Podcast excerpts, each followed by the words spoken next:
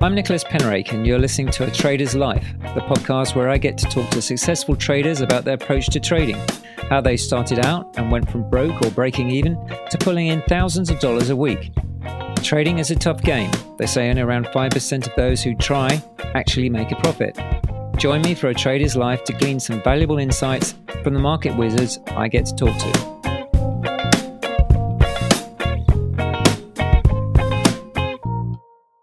Surge Trader is the official capital funding partner of a Trader's Life podcast. Hey, how's it going? My next guest is Michael A. Gayed, an award winning results oriented investment manager at Tidal Financial Group. He's also the author of the Lead Lag Report that outlines some powerful long term investment strategies. In this episode, he has some interesting things to say about day trading and volatility. Let's get to it.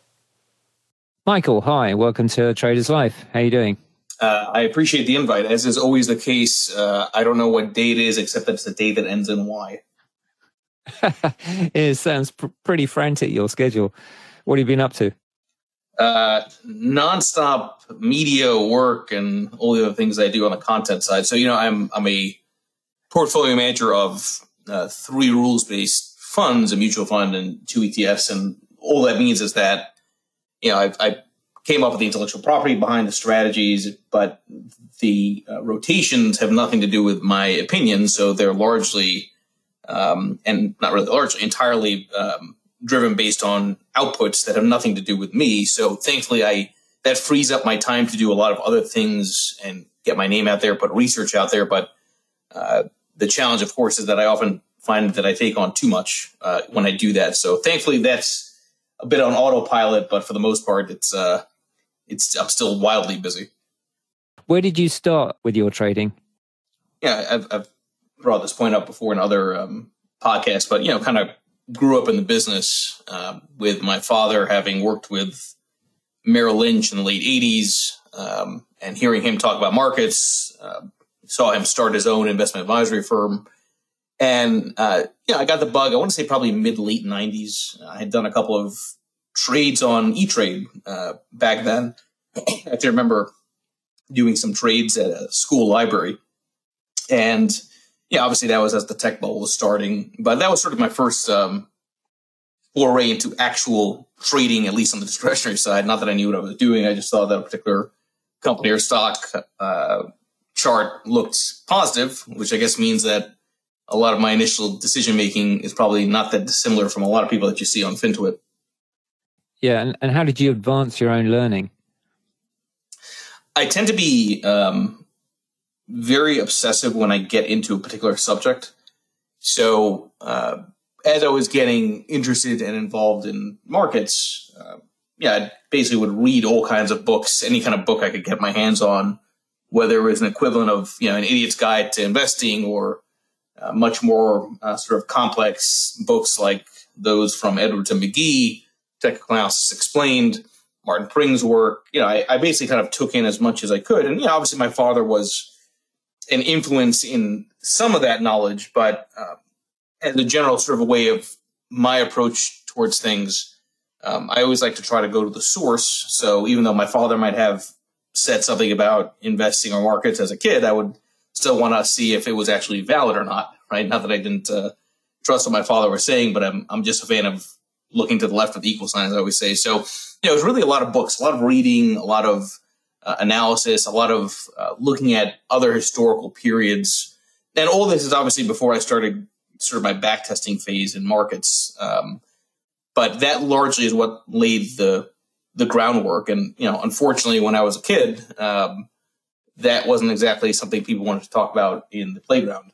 Uh, you know, everybody else wanted to play with their Game Boy or play with whatever they wanted to play with and, and interact. I was I was the nerd that was reading books nonstop. Yeah. So was it actually more a fascination with how things worked in the markets than just you know I want to make some money? Because I mean the typical thing is you jump into trading because you think first of all. sadly, oh, it's easy to make the money and, you know, you blur for your accounts and what have you, but it's sort of about the money. Whereas for you, it sounds more like you were just you were really fascinated by how the almost like how the machine works. You wanted to, like some kids want to take a car apart. You want to kind of get into the market and take it to pieces and understand how it how it functions. Is that? I think close? I think it's accurate. Yeah, I think I think that's part of my my personality in general. Um, and you know, it's it's it's it's a really fascinating domain in the sense that you may want to take apart the machine and see how it works, but even if you did that and then try to put everything back in place exactly as you found it, it, it would then, in terms of the output, be very different because, you know, as you know, investing the stock market is not a perfect science, and there's a lot of randomness, luck, a lot of chaos to market movement, a lot of butterfly effects that cause unintended consequences. So there's a part of this that for me I think was a broader fascination with something that has rules but doesn't necessarily follow the rules all the time. And, you know, just kind of the excitement of it. You know, I, it, it's hard for people to, to really, I think, appreciate it now because you don't have the same dynamic as today as you did back then. But, you know, when I was, when I was 16, I worked on the floor of the New York Stock Exchange and that's when there were actual people there, right? It wasn't a studio like it is today. Um, and you can't you can't fake that kind of energy, right? To kind of be in the thick of it, see people trading, winning, losing. I mean, there's a certain uh, excitement that you know, I was fortunate to get exposure to, and that I think only kind of motivated me more. Not that it was necessarily sort of a sport, but there's an element of that back then that felt like I was in, you know, a very competitive uh, physical type of activity, even though it was really just kind of running back and forth across different parts of the exchange. So um, hard to hard to really kind of get that feeling now. Uh, obviously, with a lot of the market. Yeah, we're more isolated. Yeah, right. Yeah, and you're isolated. Yeah. And, you know, and people try and get that feeling with with Discord groups and trading communities, but the reality is nothing nothing quite compares to sort of those old days. Yeah, yeah. How did you develop your own strategy? I mean, just take, I mean, obviously you've got more than one, but I mean, you're mainly stocks, right? Uh, what ETFs? Uh, how do you look at the market? What can you describe your strategy? And I know it's probably got various moving parts, but give it a go. yeah, I mean, so I, I have the I, I tend to look at things from the from the standpoint of there's only really only kind of two ways to think about markets, right? Low volatility regimes or high volatility regimes. Uh, most okay. most assets, you know, uh, go up when you're in low volatility regimes. Um, few assets benefit from high volatility regimes, and for the most part, you know, I'd argue that most investments are just different degrees of sensitivity to beta, right? To sort of the broader stock market movement. So if you view the world from the lens of low volatility and high volatility, and then the conditions that favor low volatility or favor high volatility, it helps you think through sort of what your opportunity set to express a bet should be and you know what types of strategies to implement to benefit from those regime shifts that inevitably happen. The um and that kind of led me down the rabbit hole of you know back testing different signals trying to identify what asset classes what parts of the investable landscape allow you to be wrong but still make money. Because the truth is there really are very few uh, differentiator uh, assets, right, that, that allow you to benefit from higher risk. So with that framework, I started then codifying things, started looking at different intermarket relationships that would historically tell you in advance of a change in volatility. Because once you've answered that, you've answered a lot about how do you allocate. Now, when you view things from the standpoint of volatility, you also have to be very mindful, and I think this is the case with pretty much all investors, very mindful of the point that um, you could be in a cycle like the mid 90s to, you know, blow off top early 2000 or a cycle like 2013 to, you know, 2020 where for the most part it's a low volatility cycle. So yeah. have a mindset around volatility and trying to benefit from volatility regime shifts, but you're in a cycle where there's less frequency of, of volatility shifts, right, happening in that sequence. Um, yeah. So what I, I, mentioned that because, as is the case with any, any investment approach, any strategy, right, there's always going to be cycles that benefit one's mentality, one's way of looking at markets, and cycles that don't. Um, it so happens when I launched my mutual fund in 2012, for example, the ATAC rotation fund, I launched in a low volatility regime. QE3 comes along, ZIRP comes along. It's all about uh, fangs. I'm rotating risk on, risk off, you know, trying to play volatility that doesn't want to sort of stick. Um, 2020 happens. Obviously, I have a war story there, but yeah, the, the broader point is that um, if you think of things less in terms of trend and more in terms of volatility, more often than not, I'd argue over long cycles, you end up getting much better results. Okay. And what about now? We're now in 2023, April. How are you looking at the volatility as it is now? So I'm biased, right? I mean, everyone is biased in this industry. Yeah. Yeah, I'm biased because I launched these funds that are all designed to, you know, play off of volatility regime shifts, risk on, risk off. But if we take a step back, I do think that um, there's that old saying, right? You, every age of turbulence needs an age of moderation before it. Now, obviously, we had a lot of turbulence with the COVID crash, and you have a lot of turbulence with uh, inflation, but the effect of higher rates on average, I think, should mean more risk because higher rates against a starting point of extremely uh, high leverage and debt in the system probably means you're going to have more tail events uh, likely happening, more of these one in a thousand year type of events happening you know, once every year or every other year. So if I'm right that we're in a cycle that results in more volatility pulses, then all that means in terms of this year and investors in general, in terms of the way they think about things, is to prepare, prepare for uh, some more gut wrenching movement. Right now, selfishly, I want to see that because in my world, I need some of these volatility spikes, some of these volatility uh, clustering moments to really stand out with my own strategies, my own funds.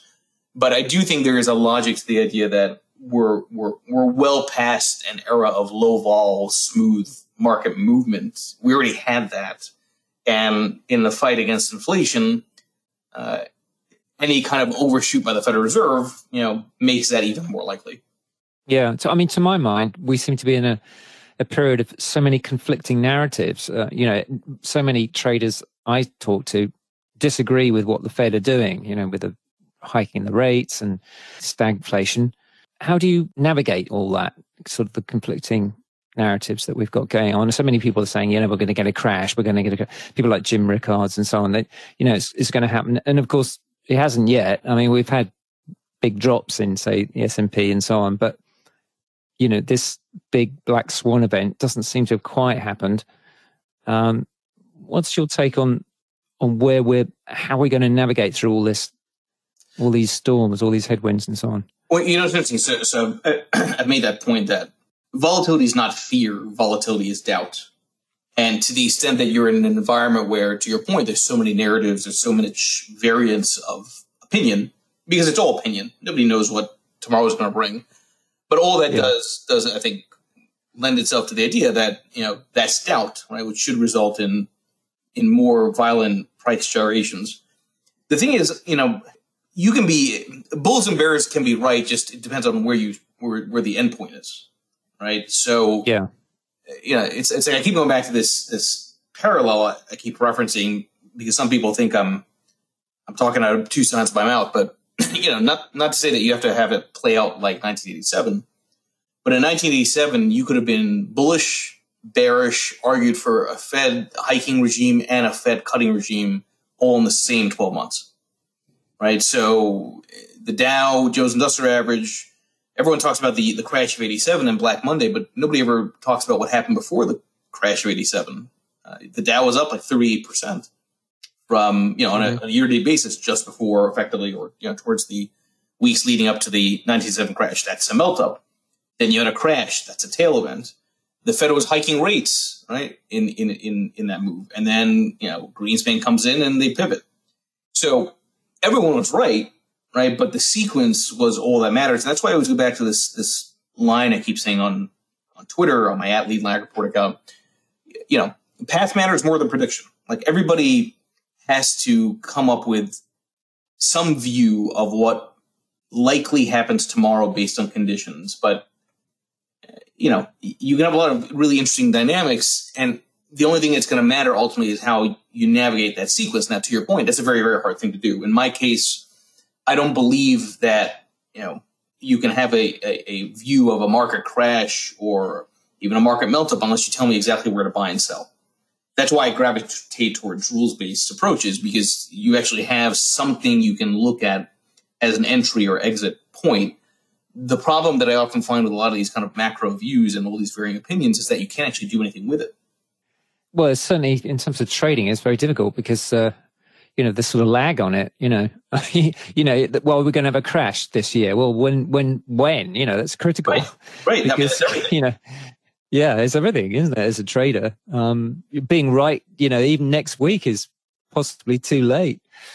Um, right, and, yeah, and that's a exactly. nuance. That's what's missed by a lot of the those that listen to you know Twitter Spaces, for example, or listen to the the traditional medias of the world. It's like you know all this sounds really convincing. All this sounds really compelling. You know, you can have the smartest guy in the world making the most intelligent argument for why stocks will do what they do, and that person could be right. But unless you know exactly when, that's why I always go back to it's about conditions, right? So when you have that sort of mindset of conditions, right, that favor higher or lower volatility, you know, an accident or not in, in, in a portfolio in markets, then you don't have to worry so much about the exact mile marker. You just have to know that, you know, this is the set of circumstances where you need to slow down with your portfolio, with how much risk you're taking. Um, and, you know, listen, there are plenty of times, that's why I like the driving analogy. There are plenty of times when you're driving and it's sunny and then suddenly there's like a, it's like an April shower, right? It just happens out of nowhere and you got to slow down for that period, yeah. but it's still sunny within, you know, uh, a mile of that, right? So, but that's where the dynamism of trading has to come in play. And I think you can only really kind of do that if you have, again, that mindset of conditions as opposed to this is what's going to happen next. Let me cut in here to say a few words about my sponsor, Surge Trader. First off, I think we can all agree if you're trading your own funds, unless you're mega rich to begin with, it's pretty difficult to make trading cover all your bills and allow you to have a night out now and again. Whereas, Trading with a prop firm means you get to trade a substantial sum of capital from the get go. There are a few good prop firms out there, but for me, Surge Trader really stands out. They offer a range of funds of up to $1 million and allow traders to keep up to 90% of the profits. Their trading rules are straightforward, and they do not impose a time limit on how quickly you must reach the set profit target. You can trade stocks, indices, energies, metals, forex, and crypto. And you can get started with as little as $250. So if you've ever thought of trading with a prop firm, go over to Surge Trader now, check out the various funds you can audition for, choose one, select purchase, then click the button that asks you if you have a coupon code. Enter promo code ATL10OFF, that's all one word, and that'll give you 10% off your next challenge. You'll find a link in the show notes that gives you that 10% off. Click on that, and away you go. What, what is your style of trading? I mean, are you mixing up scalping with, uh, you know, swing trading or position trading? I mean, that, because you've got a mutual fund, obviously you're not scalping very much for that. But do you vary your styles and activity in the markets?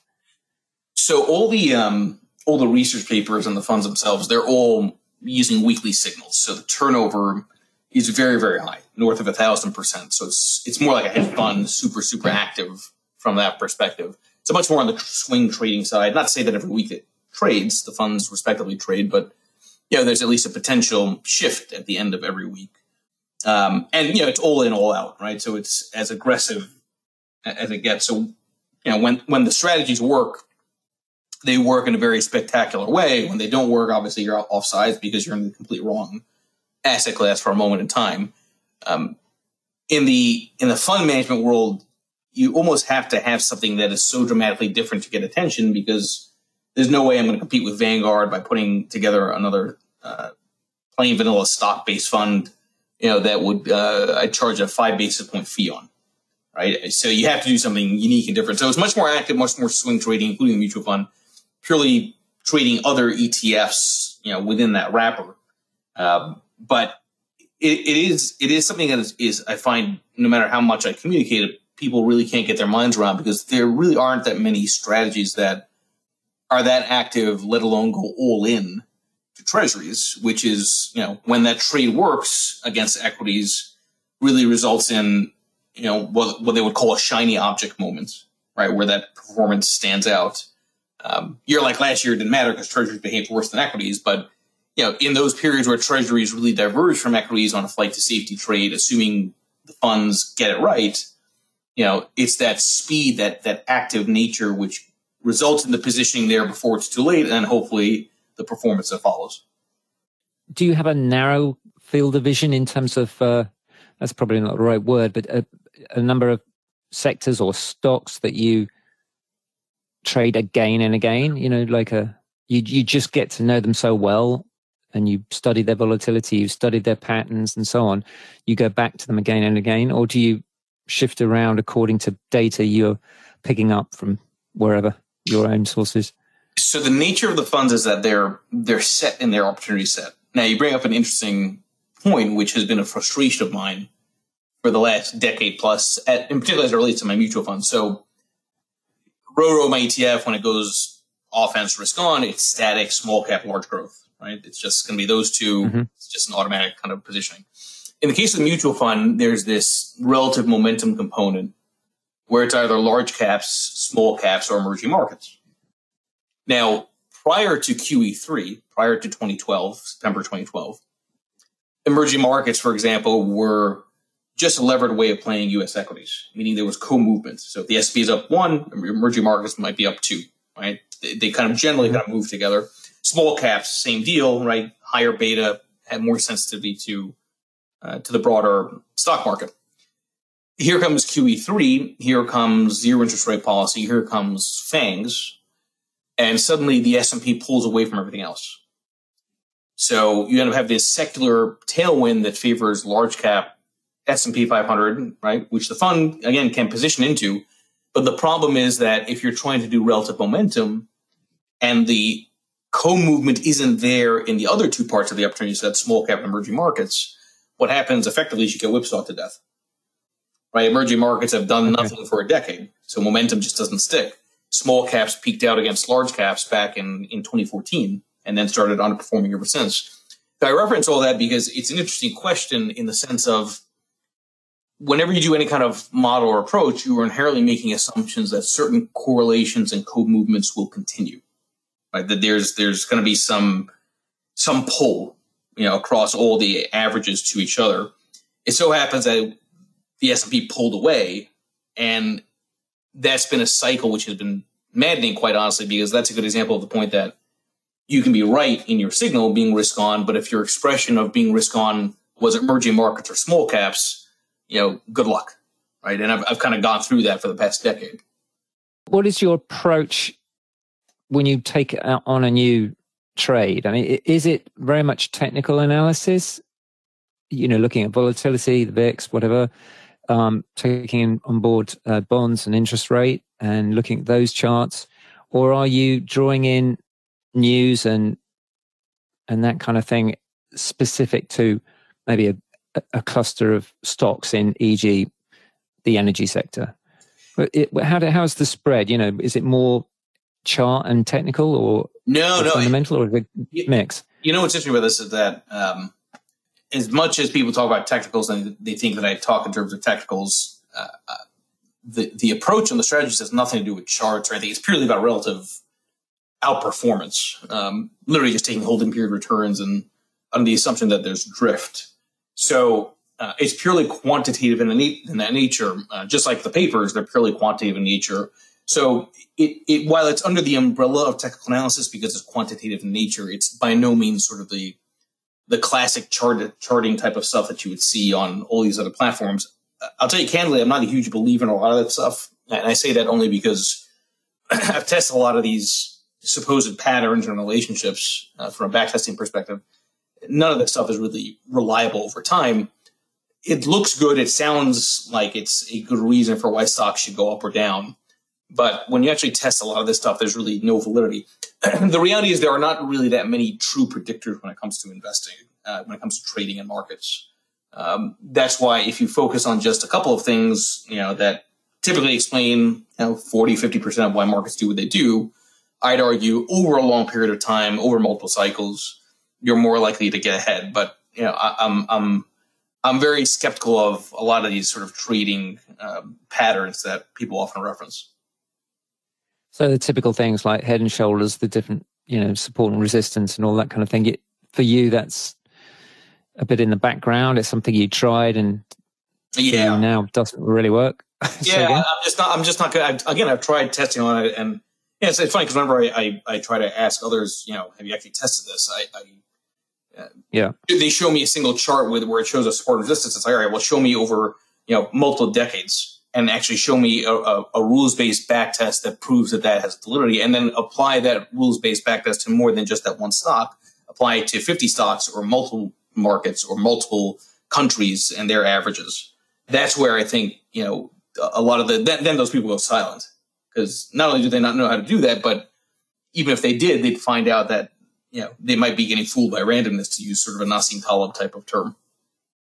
Do you at all day trade, or or is it much more, as you said, a, per week or longer? No, no. I mean, the, the funds I, I run are entirely uh, weekly. I, day trading, yeah, yeah. As you've probably seen, right? There are all kinds of studies that show that day trading just candidly doesn't work um, at all. Um, could be yeah, wrong. It's interesting you say that. a lot of yeah. noise there. Okay. You know, weekly tends to be, from my studies, sort of where there's the most autocorrelation and signal and information. Monthly's a bit lag, daily's too noisy, intraday is, is largely random. So, Michael, yeah, good. Very uh, interesting talking to you. Uh, it's a shame you have to run off to a call, but uh, I can tell everything's a bit frantic this week. Um, but thanks for being on the show. Yeah, no, I appreciate it. And, and you know, very thoughtful questions. I appreciate the invite. Michael A. Gayed. If you're enjoying the podcast, do please subscribe. Every extra download makes a difference. And as a final note, if you're keen to take a crack at prop trading with Surge Trader, click the Surge Trader link that I've included in the show notes. By signing up with my coupon code ATL10OFF, you'll get 10% off your audition, which is a pretty decent discount if you're looking at the bigger funds of 100k or more. Okay, that's it. Have a great week trading.